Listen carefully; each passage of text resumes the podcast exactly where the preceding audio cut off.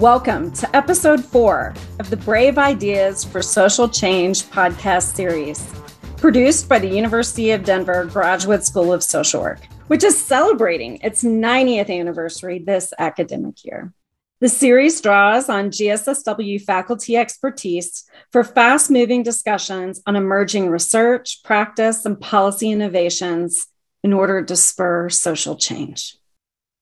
Today's faculty expert is Professor Deb Ortega, founding director of the Latinx Center at the University of Denver, a consortium of interdisciplinary faculty dedicated to advancing critical interdisciplinary curricular development, research, scholarly, and creative works, all related to the historical, political, cultural, and intellectual legacy of Latinx communities.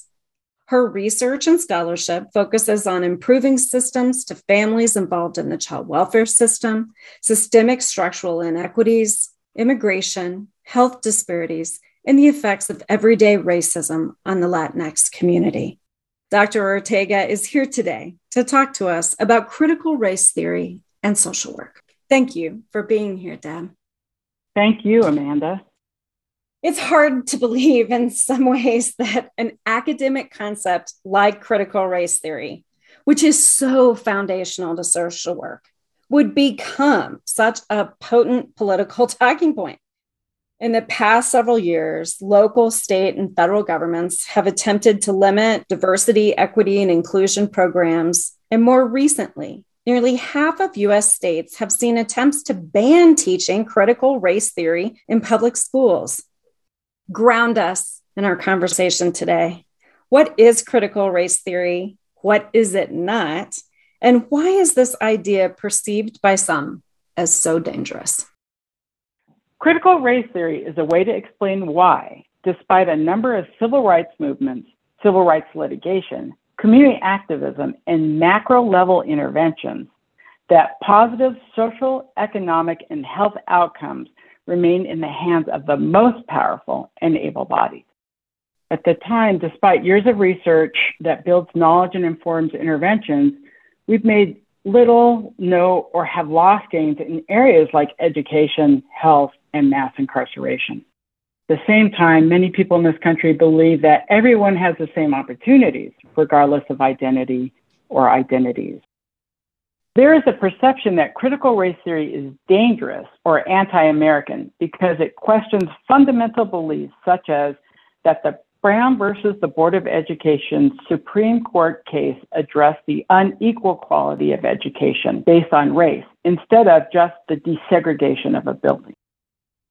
Thank you so much for that. That's the basics. Now, take us a few steps further. For you, what key concepts of critical race theory are most relevant to social work?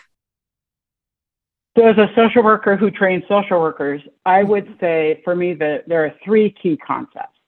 First, that racism is not an aberration, it's an everyday occurrence, and it can be painfully obvious, such as police violence in communities of color, or more subtle, like microaggressions. For us as social workers, this should translate to social exclusion as an everyday happening.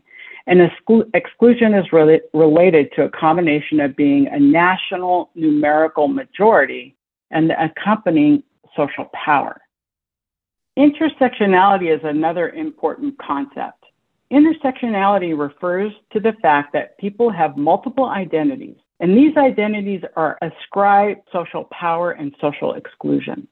In other words, depending on where you are standing in any given moment, you might have power, and if your context changes, depending on the circumstance, then you might find yourself excluded or disadvantaged based on your identity. A good example of this would be a white gay and lesbian people. White cisgendered gay and lesbians still experience discrimination and violence compared to cisgendered white heterosexuals. However, they benefit from the transmission of educational capital based on their race, family wealth, or knowledge about wealth accumulation, as well as social connections based on their whiteness. This is a different experience than cisgendered heterosexual people of color who are born here or who have immigrated here because of generational violence in their home countries. Then the third concept would be interest convergence. I believe this is a very important concept for social workers to consider. Interest convergence explains why, despite all our work with individuals and communities, our efforts have resulted in little, if any, lasting social change.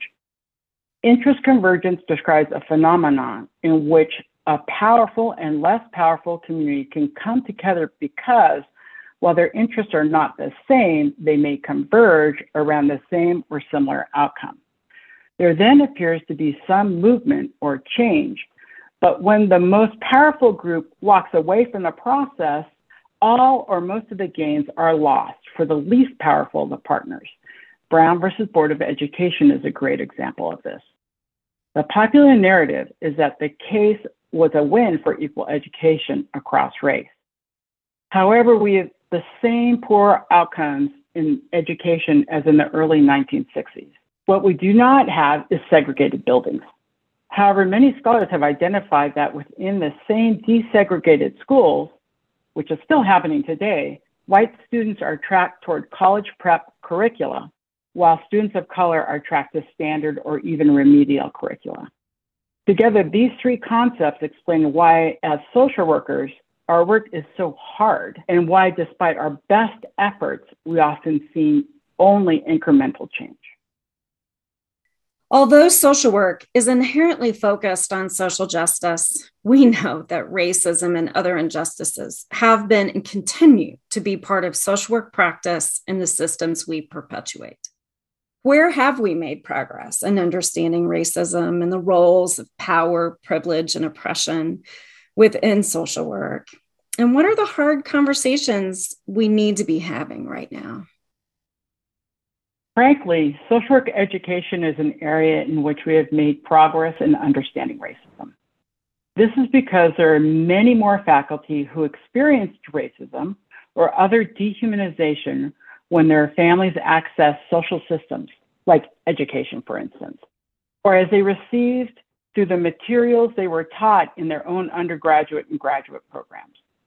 Social work educators are having conversations about anti oppressive and dehumanizing practices and the complications of work within or with social systems whose foundations are rooted in oppression. We still have a long way to go, especially in research and policy. Some days, it feels like all the conversations are difficult conversations, especially in my area of social work practice, which is higher education. Mostly the difficulty occurs when people conflate their personal goodness with personal perfection. All people in the US are inundated by the same media, myths, narratives, television and book scenes and portrayals. It's not a surprise that, regardless of your identity, you absorb language and belief systems that are dehumanizing. For instance, in research, we still use the term blind review which equates blindness with lack of knowledge. However, people who are visually impaired or blind do not lack knowledge, only vision. This would be an example of ableism, but when this is brought to the attention of folks doing research, it could be discounted with responses like, it's being quote unquote politically correct. Thank you for those examples, Deb. Let's keep on this train of thinking about how we improve. How can critical race theory improve our understanding of social problems more generally, and then the development of interventions more specifically? So it improves how we understand social problems and then more appropriately select interventions. For instance, even when we identify that social problems are rooted in macro issues like racial profiling or mass incarceration, we quickly move to individualistic interventions instead of looking for interventions that address the bias and racism. In this way, we continue to hold people of color responsible for what we know is a social problem. To make things even more problematic, we then engage in research to prove that interventions work. But the intervention is targeted not the problem, but the person. Schools are another great example of this. We know based on enormous amounts of research that disparities in education are based on bias of white, predominantly female teachers and their impact and implicit bias towards students of color. White students are suspended and expelled from preschool through high school for objective reasons like skipping school or fighting, smoking. And students of color are suspended and expelled for subjective behaviors such as being disrespectful, loud, aggressive. Despite this, we implement interventions like restorative justice that target the students who are in trouble rather than the bias of teachers. I tell students this is like taking your car to the mechanic spending a lot of money to get it fixed, picking it up from the garage and driving a block where it breaks down. The mechanic meets you and tells you it's not how he fixed the car, but it's how you drive. You are such an excellent teacher. I, I love I love these examples. Speaking of teaching, with students coming from such varied backgrounds, how do you introduce critical race theory into the classroom? So I think it's really important that we produce social workers have, who have the ability to think critically. So where we start is teaching very specifically four steps to critical thinking so that they can actually arrive at the same conclusion that critical race theory brings us to. And we incorporate those four steps in the MSW program, and it's been part of our curriculum for many years. One of the prominent criticisms of critical race theory is that it's divisive, but do you see it differently. How can this perspective actually bring people closer? This is where the steps of critical thinking really come into play. So, the first step is about questioning assumptions. The assumption is that our current way of operating or thinking is not divisive. Clearly, based on things like the shooting of black people in their church, the shooting of South Asian people in a bar in Kansas, the high rates of murder for transgendered people, political leaders mocking folks with disability. These are all divisive and based on ignorance and lack of education of our citizenry. Critical race theory helps us be compassionate for those who have been excluded instead of protecting those who unintentionally or unintentionally excuse or dehumanize others. Honestly, I'm a social worker because of 21 years of Catholic school in which I was taught that for my moral compass to point to true north, I have to care for others. And to care for others, I have to frequently make a correction to my own path. These corrections are made after I have made mistakes, I've gotten new information, or I'm exposed to different ways to thinking. To be closer, we must stop what we are doing now because, as a social work educator who began teaching in 1990, I can say we have not been getting closer to each other. We have become more defensive and afraid of being wrong. I tell my students that I will make mistakes in class and that I make mistakes as a social worker. My worth is not based on what I get right, but rather how I handle being wrong. When we have spent time to build relationships with each other, there's a lot more room for forgiveness and space. And that happens when we invest in each other, not when we invest in others so we can feel like good people. Our investment in others should be because others have value, and reflecting that value is the right and just thing to do. Deb, this has been such a rich conversation. I am so grateful for your leadership at GSSW, at DU, and across the entire field of social work. Thank you for joining me. Thank you so very much, Amanda.